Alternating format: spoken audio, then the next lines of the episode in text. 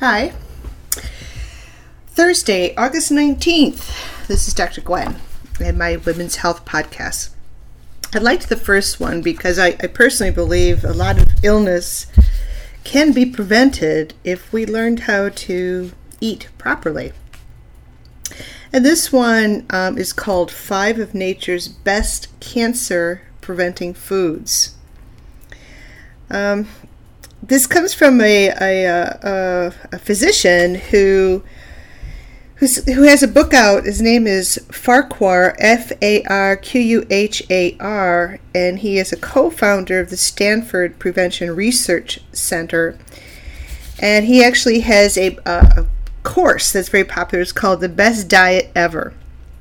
And he promotes the merits of five foods that have strong anti cancer agents soy, onions, broccoli, tomatoes, and blueberries. And he says that there certainly is um, uncertainty about how important nutrition is in cancer prevention, but he's found that if you deal with these specific, specific foods, there's evidence that they all have cancer fighting nutrients. As opposed to genetics, nutrition is something we can control. Um, one of the biggest fears cancer patients have is their cancer is coming back, and this is uh, with the associate director of the Health Improvement Program at the Stanford Prevention Prevention Research Center. Um, she argued back, and she's also a former med- marathon runner, and she teaches the class along with Dr. Farquhar uh, called the Best Diet Ever. Old, other people haven't been diagnosed with cancer, but they're out of shape, and the doctors have warned them about risks of disease, and she tries to help them take small steps to improve their lifestyles. Obesity increases cancer rates, and in a lot of the cases, lifestyles are more important than genetics. And again, these are things that we can, can control. In the 1980s, for example, U.S. Public Health Service researchers working with the Honolulu Heart Health Program determined that men who never ate tofu or ate it only once per week were 1.3 times more likely to be diagnosed with prostate cancer than men who ate tofu two to four times a week. They were almost three times more likely to have the disease than men who ate tofu five times a week or more. So she recommends a daily serving of soy. Scientists at the Shanghai Cancer Institute found similar results when they studied the relationship between soy intake and breast cancer uh, rates. The Shanghai Women's Health Study published last year showed the more soy protein women ate in a day, the less likely they were to be diagnosed with breast cancer. Farquhar recommends daily ho- helpings of 8 to 10 grams of soy protein, which can be found in tofu, soy nuts, soy milk, or edamame. I like to put um, soy milk in my coffee. According to the Centers for Disease Control, breast cancer is the most common cancer for women in the U.S., followed by lung and colorectal cancers. The list is the same for men, except that prostate cancer replaces breast cancer. According to Farquhar, a strategic healthy diet could help prevent the cancers. He recommends this daily serving of berries, especially blueberries, which deliver a high concentration of antioxidants that help prevent cell damage that occurs naturally with age. Slowing age related cell damage helps prevent cancers and other diseases. A study published in 2009 in the Journal of Clinical Oncology shows that tomatoes, which contain lycopene help prevent prostate cancer. Lycopene is a strong antioxidant that may also prevent other types of cancers. So he recommends three servings of tomatoes a week for men and women. Likewise, he suggests a daily serving of broccoli or another cruciferous vegetable like cabbage, cauliflower, kale, Brussels sprouts, or bok choy. And studies have shown that the natural compounds in cruciferous vegetables may help prevent colorectal cancer. And one serving a day from the onion family, including garlic, leeks, scallions, and shallots, will deliver multiple compounds shown to have anti cancer qualities. He noted that red onions have the added value of being a rainbow veggie or a uniquely colored vegetable. Adding servings of red, yellow, orange, white, or purple vegetables to the usual green ma- maximizes a person's chance of getting all the micronutrients that could potentially ha- help fight off cancer, or the colorful diet or rainbow diet. He cites another important factor in the diet that affects cancer rates, but this time it's something people shouldn't eat in large quantities, and that is red meat. The American Cancer Society published a study in 2009 that compared rates of colon, breast, and prostate cancer in different countries over the last 30 years. It showed that the incidence of cancer was much lower in nations with diets low in red meat consumption and high in fresh vegetables and fruits. The U.S., which has a diet high in meat consumption, uh, meat consumption, had colon cancer rates 10 times higher than those in Peru, Thailand, or India. However, these countries' cancer rates gradually increased over 30 years, and that may be because we've westernized their diet. I'm always amazed when I was in Thailand. I was amazed to see how Kentucky Fried Chicken, McDonald's, you know, some of our, our mainstream fast food industry was very common there. There's something going on as a nation changes diets, um, and which is a, can create a magnitude of difference. He says that he eats red meat about once every two months and recently ate plank steak for the first time in 30 years.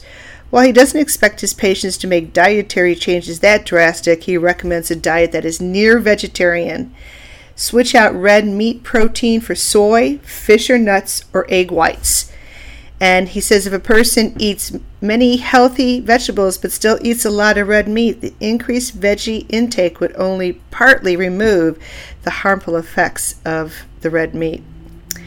When counseling overweight patients, it's important to take small steps to build vegetables, fruit, and soy protein into the daily routine. Hannah, who, is the co teacher of the class, says I tell them to focus on what they want to accomplish next week. If you never buy fresh vegetables, can you try buying two? If you have fast food seven days a week, can you try to cut down to four?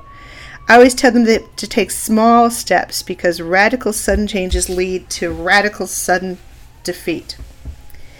So, here are the top foods to cut cancer risk soy, 8 to 10 grams of tofu, soy nuts, soy milk, or edamame a day to help prevent breast and prostate cancer.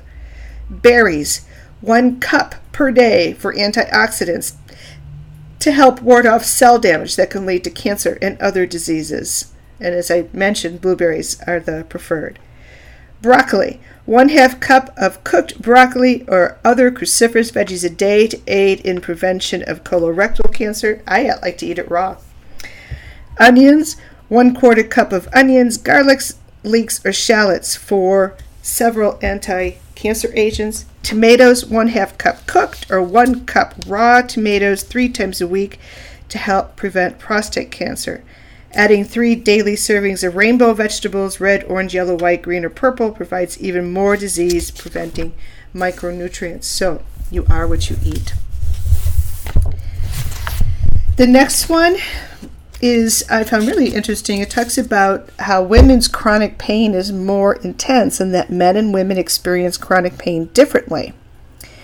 Women's chronic pain is different than men's, and healthcare providers and therapists need to focus on that, said an expert who talked about these differences. This is Dr. Jennifer Kelly at the annual meeting of the American Psychological Association. Um, she, she said that research has shown that women experience significant pain much more than men. Um, and these are the only differences. Women also have more recurrent pain compared to men, and it's often more intense and long lasting. Women are more likely to experience multiple pain conditions, which, you know, this has major implications of how pain is treated. If we use the white male prototype that we saw in clinical trials, we can see that we aren't treating women's pain um, correctly because we have not identified it as being different from the male experience. Several conditions are commonly associated with chronic pain, and some of them are fibromyalgia, irritable bowel syndrome, rheumatoid arthritis, osteoarthritis, and migraine. That was my interest in doing this because I tend to get migraines. Men, on the other hand, are more likely to report chronic pain from cluster headaches, gout, heart disease, or other problems.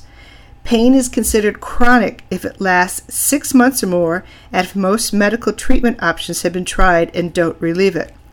For women, there's some evidence that in many cases pain may subside after they reach menopause, suggesting hormonal links. Women's reactions to chronic pain are also different than men's. Uh, women tend to focus on the emotional aspects of pain they experience, and men tend to focus on sensory aspects. For instance, she had reported a, uh, a man in pain may simply note that he hurts. But women, she says, often get emotional, worrying that they may not be able to care for their children or go to work. Why do men and women experience chronic pain differently? Experts aren't sure, but it may be the influence of sex hormones such as estrogen or psychosocial aspects such as the way men and women are expected to react. Differences in coping strategies may help explain the differences too. Differences persist when it comes to treatment of men's chronic pains and women's chronic pain. Women do get treatment more than males, and that might be because women are more likely to ask for help, as in other healthcare areas. Women experience different side effects of pain relieving medications. One strategy that seems to help women deal with chronic pain is to relabel the pain experience. To do this, Kelly suggests that women see the pain as something you can manage and take care of. They are, they are advised to work on changing the negative thoughts about the pain. Focusing on the emotional aspects of pain can actually make it feel worse. She suggests combining therapy with medications such as antidepressants only when necessary. When the pain is accompanied by depression, well, then medication will help. Besides therapy to change thought processes and, medication, another big one that will help is physical activity. So that's kind of interesting. I think we're in uh, new territory when we look at how to treat women um, in women's disease, women's uh, experience of different uh, symptoms. Is once we start to accept, thank God, that women do have different experiences than their male counterparts. And then we'd have to look at culture, we have to look at a number of other variables. That's all I have for today. Um, I hope you find it interesting. I hope you'll start to change your diet and add your soy, your berries, your tomatoes, your cruciferous vegetables, and what was the other one? Um, tomatoes and broccoli. Oh, I already said that one. The other one was onions. This is Dr. Gwen. I wish you well. I wish you um, health and take care of yourself. Bye now.